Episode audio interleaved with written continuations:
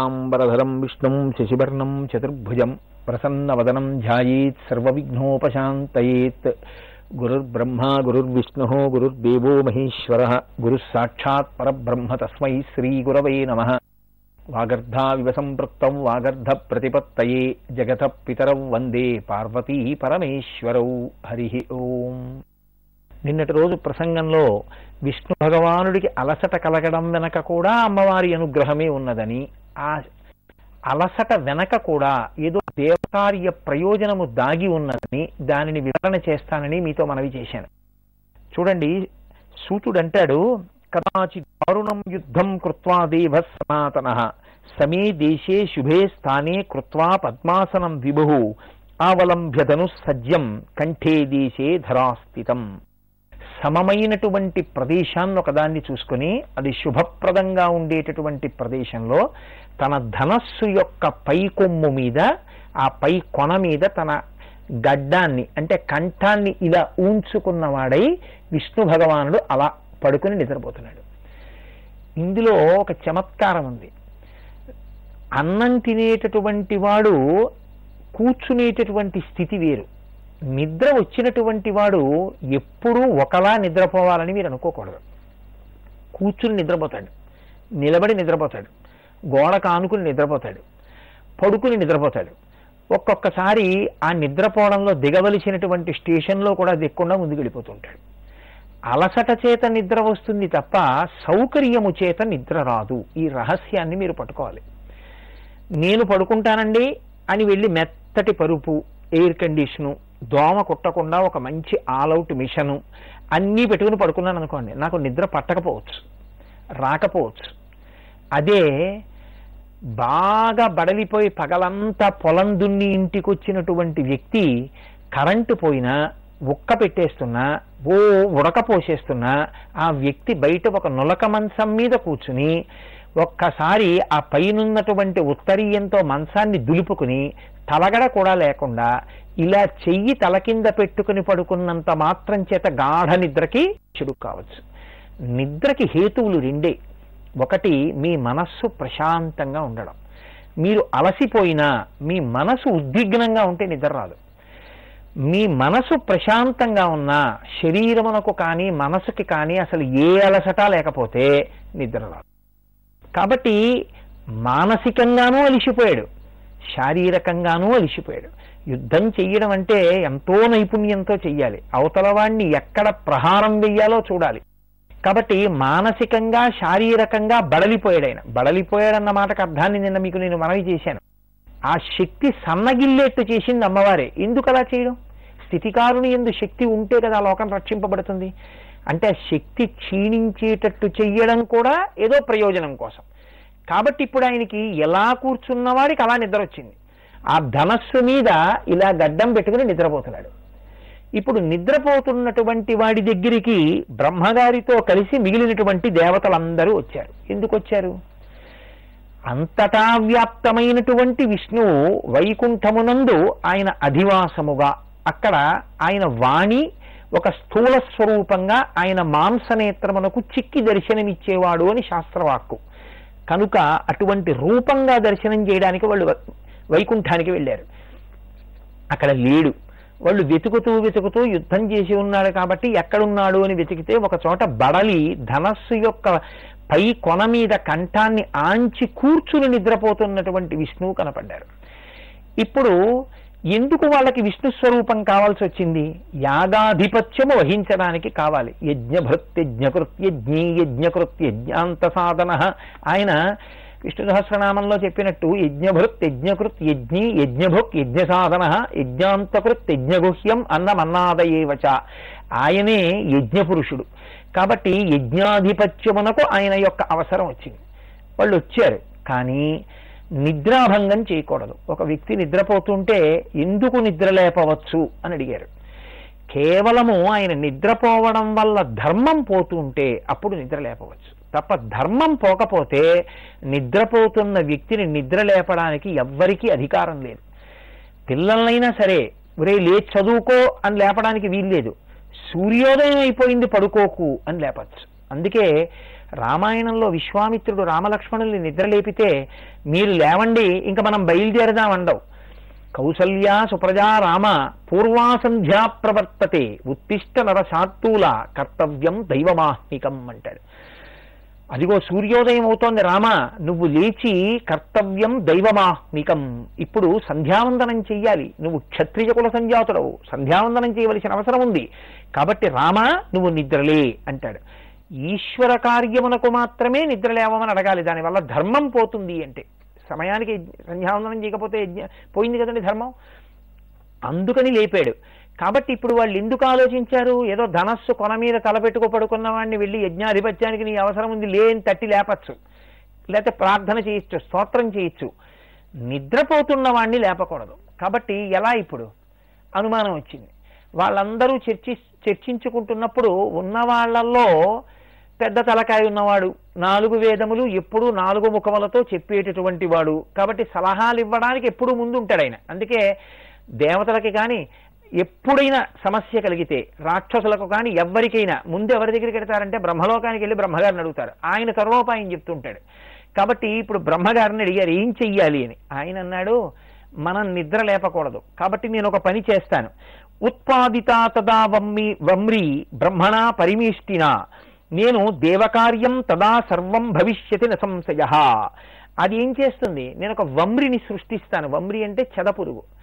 ఆ చెదపురుగు పాకుతూ వెళ్ళి ఆ ధనస్సుకి కట్టబడ కట్టబడి ఉన్నటువంటి నారిని కొరుకుతుంది. కొరికితే వంగి ఉన్నటువంటి ధనస్సు నారి తెగిపోయింది కాబట్టి ఇలా పైకి లేస్తుంది. లేచినప్పుడు ఇక్కడ చురుక్కం తగులుతుంది కాబట్టి విష్ణువు నిద్రలేస్తారు. నిద్రలేస్తే మన యజ్ఞ కార్యం అయిపోతుంది. మనం నిద్రలేపినట్టు కాదు. చెదపురుగుకి కొరక చెదపురుగుకి కొరకడం అలవాటు కాబట్టి అది కొరికేస్తుంది. కాబట్టి నేను కొరికే అలవాటు ఉన్నటువంటి చెదపురుగును ఒకదాన్ని సృష్టిస్తాను. అది కొరుకుతుంది ఇప్పుడు ఈ వింటినారిని అన్నాడు. అంటే సమయోచిత ప్రజ్ఞ అంటారు. కార్యాన్ని సాధించుకోవడానికి అప్పటికి ఈ పని పనికొస్తుందని ఆయన అనుకున్నాడు. కానీ దీని వెనక ఉన్న రహస్యాన్ని మీరు పట్టుకోవాలి. ఏదో ప్రయోజనాన్ని సాధించడానికి నిద్రపోయేటట్టుగా విష్ణువు ఎందు ఆవహించినటువంటి తల్లి ఎవరో ఆవిడే చదపురుగుని సృష్టిస్తే అది కొరికితే దాని వలన విష్ణువు నిద్రలేస్తారనేటటువంటి ఆలోచనని కూడా బ్రహ్మగారి ఎందు ప్రవేశపెట్టింది. ఇప్పుడు నిజంగా ఆయన విష్ణువు అలా బ్రహ్మగారు ఒక చెదపురుగుని సృష్టించి అది వింటినారని కొరికితే లేచిపోయి మళ్ళీ రాక్షస సంహారం చేయడమో యజ్ఞాధిపత్యం వహించడమో చేయగలిగినటువంటి వాడైతే అమ్మవారు ఒక ప్రయోజనాన్ని సాధించడం కోసం ఆయన ఆయన అలసట చెందేటట్టు చేయడం అన్న పరిస్థితి ఎక్కడ వస్తుంది? కాబట్టి ఇప్పుడు వెనక ఉన్న సంకల్పం వేరు. వీళ్ళు స్వతంత్రంగా చేస్తున్న పని వేరు. కానీ స్వతంత్రులు అంటే వీళ్ళ భావముల ఎందు అమ్మవారు ఉంది కాబట్టి ఏదో జరగబోతోంది. గొప్ప ఉత్కంఠతో కథ నడుస్తోంది. అమ్మవారు ఏం చేయబోతోంది? ఇలా చేయడం వల్ల ఏం జరుగుతుంది? చూడండి మీరు. ఇప్పుడు ఆ చెదపురుగుని బ్రహ్మగారు అన్నారు నువ్వు ఆ వింటినారి కొరుకు అన్నాడు. అంటే చెదపురుగుకి అంత ఆసక్తి ఉంటుందా? అంటే బ్రహ్మగారి చేత ఈ ప్రయోజనమునకే సృజింపబడినటువంటి ఆ ప్రాణికి దేవతా సమక్షమునందు బ్రహ్మగారు ఇంద్రుడు శివుడు మొదలైన దేవతలందరి యొక్క సమక్షంలో ఉన్న కారణం చేత దానికి అటువంటి దివ్యమైనటువంటి జ్ఞానము కలిగింది. కలిగి అదొక ప్రశ్న వేసింది. ఏమయా నన్ను ఆ వింటి నారిని కొరకమంటున్నారు కొరుకుతాను. కానీ విష్ణువుకి నిద్రాభంగం అవుతుంది. అధర్మం కదా. ఈ లోకంలో చెదపురుగు కూడా ధర్మం గురించి ఆలోచించింది. అలా ఉండేవన్నమాట యుగాలు. అలా అలా ఉండేవి ప్రాణులు. మనకి ధర్మం తప్ప మిగిలినవన్నీ ఆలోచిస్తాం. అంటే కలియుగం అలా ఉంటుందన్నమాట. అసలు దగ్గరికి ధర్మాన్ని రాకుండా చూస్తుంది కలియుగం. ధర్మం తప్ప ఇంకోటి రాకుండా చూస్తాయి మిగిలిన యుగాలు. కాబట్టి చూడండి నిద్రాభంగ కదాచ్చేదో దంపత్యోహ ప్రీతిభేదనం శిశుమాతృ విభేదశ్చ బ్రహ్మహత్యా సమం స్మృతం తత్కథం దేవదేవస్య కరోమి సుఖనాశనం కిం ఫలం భక్షణాద్దేవా ఏన పాపం కరోమ్యహం సప్త స్వార్థవశో లోక కురుతే పతకం కిల తస్మాదహం కరిష్యామి స్వార్థమేవ ప్రభక్షణం. నేను ఇప్పుడు కానీ ఆ వింటినారిని కొలి కొరికితే విష్ణువుకి నిద్రాభంగం అవుతుంది. నిద్రాభంగం చెయ్యడం తల్లి నుంచి పిల్లని దూరం చెయ్యడం అలాగే భయంకరమైనటువంటి పాపములలో ఒకటి దంపతుల మధ్య అభిప్రాయ భేదాలు తీసుకొచ్చి భార్యాభర్తలు విడిపోయేటట్టు చేయడం ఇవన్నీ మహాపాతక కర్మలు. చెయ్యకూడదు కదా. ఇప్పుడిప్పుడు నన్ను సృజించావు నేను ఇంత పెద్ద మహాపాతకం చేసి ఎందుకు ఆయన్ని నిద్ర లేపాలి? కానీ లోకంలో పెద్ద పెద్ద మహాపాతకాలు కూడా ఎందుకు చేస్తారంటే పాతకాలు కూడా ఏదో స్వార్థంతో చేస్తారు. ఇప్పుడు ఇది చేస్తే నాకేం కలిసి వస్తుంది? అని అడిగింది చెదపురుగు. ఓహో దీనికి ఒక ప్రయోజనం కలిగితే ఇది విష్ణువుని నిద్ర లేపడానికి సిద్ధంగా ఉంది. కాబట్టి దీనికి నేను ఒక ప్రయోజనాన్ని కల్పిస్తాను అన్నారు బ్రహ్మగారు. ఆయన అన్నారు హోమకర్మణి పార్శ్వేచ హవిర్దానాత్ పతిష్యతి తంతే భాగం విజానీహి కురు కార్యం త్వరాన్విత.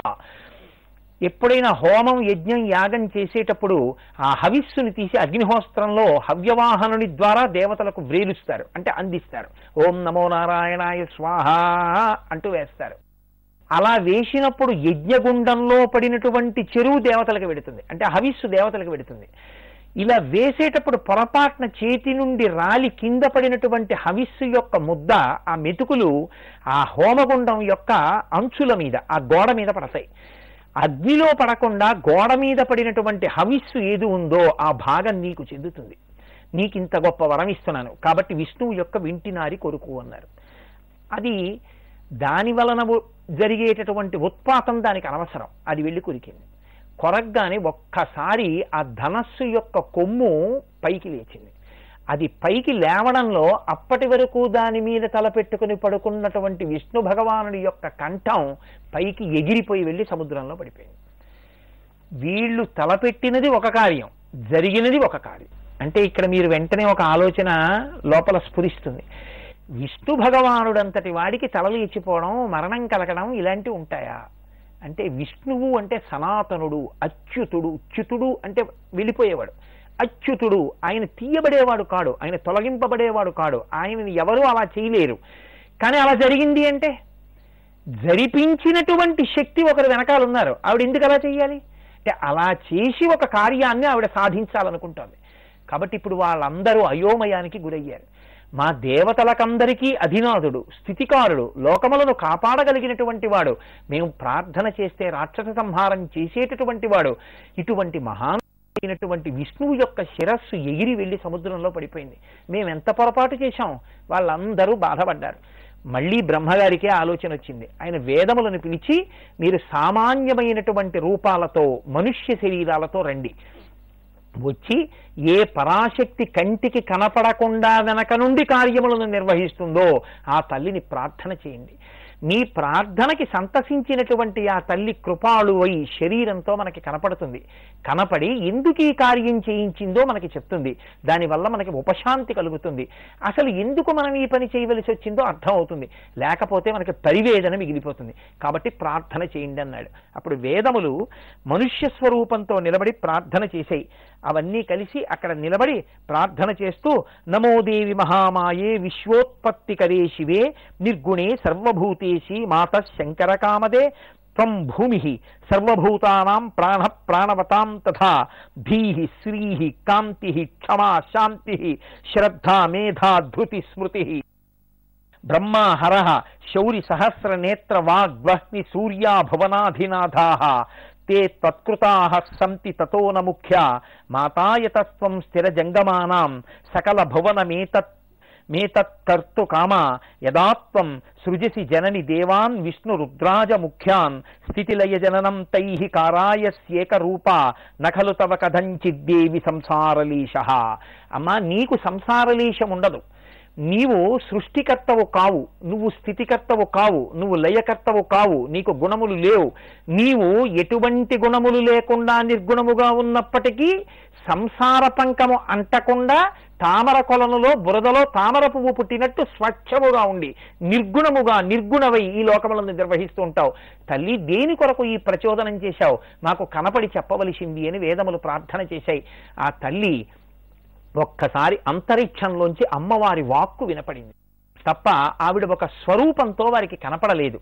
నేను ఈ వేదములు చేసినటువంటి ప్రార్థన విని చాలా సంతోషం పొందాను. క్లేశంలో ఉన్నటువంటి వాడు అమ్మవారిని ప్రార్థన చేస్తే ఆవిడ ఎంత అనుగ్రహిస్తుందో చూపించే వేదమే చెయ్యకపోతే మనకు ఎలా అర్థం అవుతుంది? కాబట్టి వేదములు ముందు ప్రార్థన చేశాయి ఈ ప్రార్థన ఎవరు చేస్తారో వాళ్ళందరి పట్ల నేను సంతుష్టాంతరంగా అవుతానని అమ్మవారు వరమిచ్చి అప్పుడు తల్లి ఒక మాట చెప్పింది వాళ్ళతోటి. పూర్వం అకారణం కథం కార్యం సంసారిత్ర భవిష్యతి. ఏదో కారణం లేకుండా కార్యం జరగదు. ఒక కారణం ఉంది కాబట్టే ఈ కార్యం జరిగింది. నేను ఒక ప్రధానమైనటువంటి ప్రణాళిక రచన ఒకటి చేశాను. జహాసవదనం వీక్ష తస్యాస్తత్ర మనోహరం. ఒకనకొకప్పుడు వైకుంఠంలో కూర్చుని ఉన్నటువంటి శ్రీ మహావిష్ణువు పక్కకొచ్చి నిలబడినటువంటి లక్ష్మీదేవిని చూసి అకారణంగా ఒక నవ్వు నవ్వారు. అకారణమైన నవ్వు అవతల వారిలో అనేకమైనటువంటి భావములకు కదలిక అవుతుంది. ఎక్కడ తీసుకొచ్చిందో చూడండి అమ్మవారి కదలిక. ఎందుకు తీసుకొచ్చిందో చూడండి.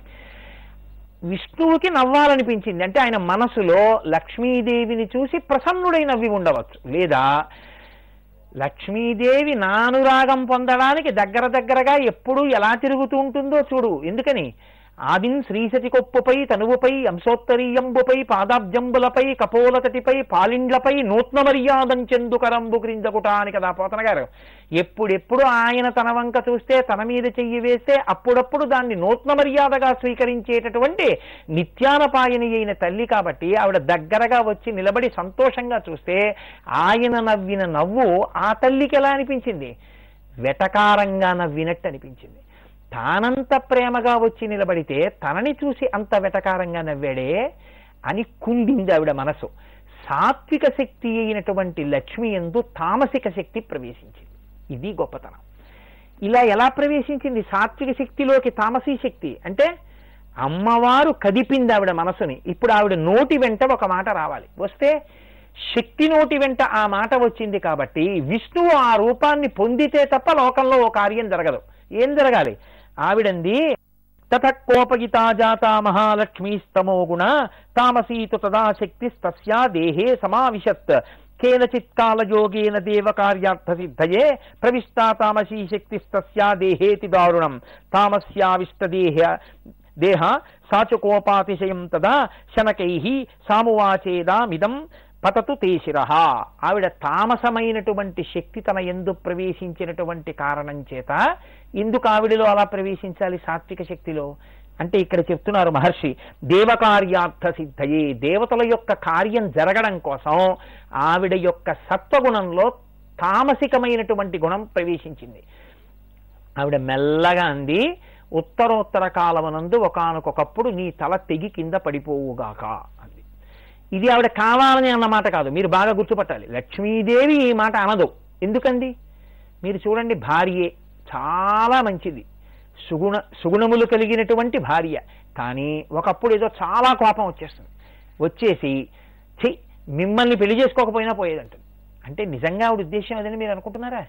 కాదు. కానీ ఆమె యొక్క బుద్ధి ఆ రోజున తమోగుణం చేత కొద్దిగా పాడైంది ఆ కారణం చేత ఆవిడ నోటి వెంట ఆ మాట వచ్చింది. మామూలు సంసారంలో అలా కుదురుతుంది. అక్కడ అలా ఆవిడ గుణములకు లోనవుతుందా?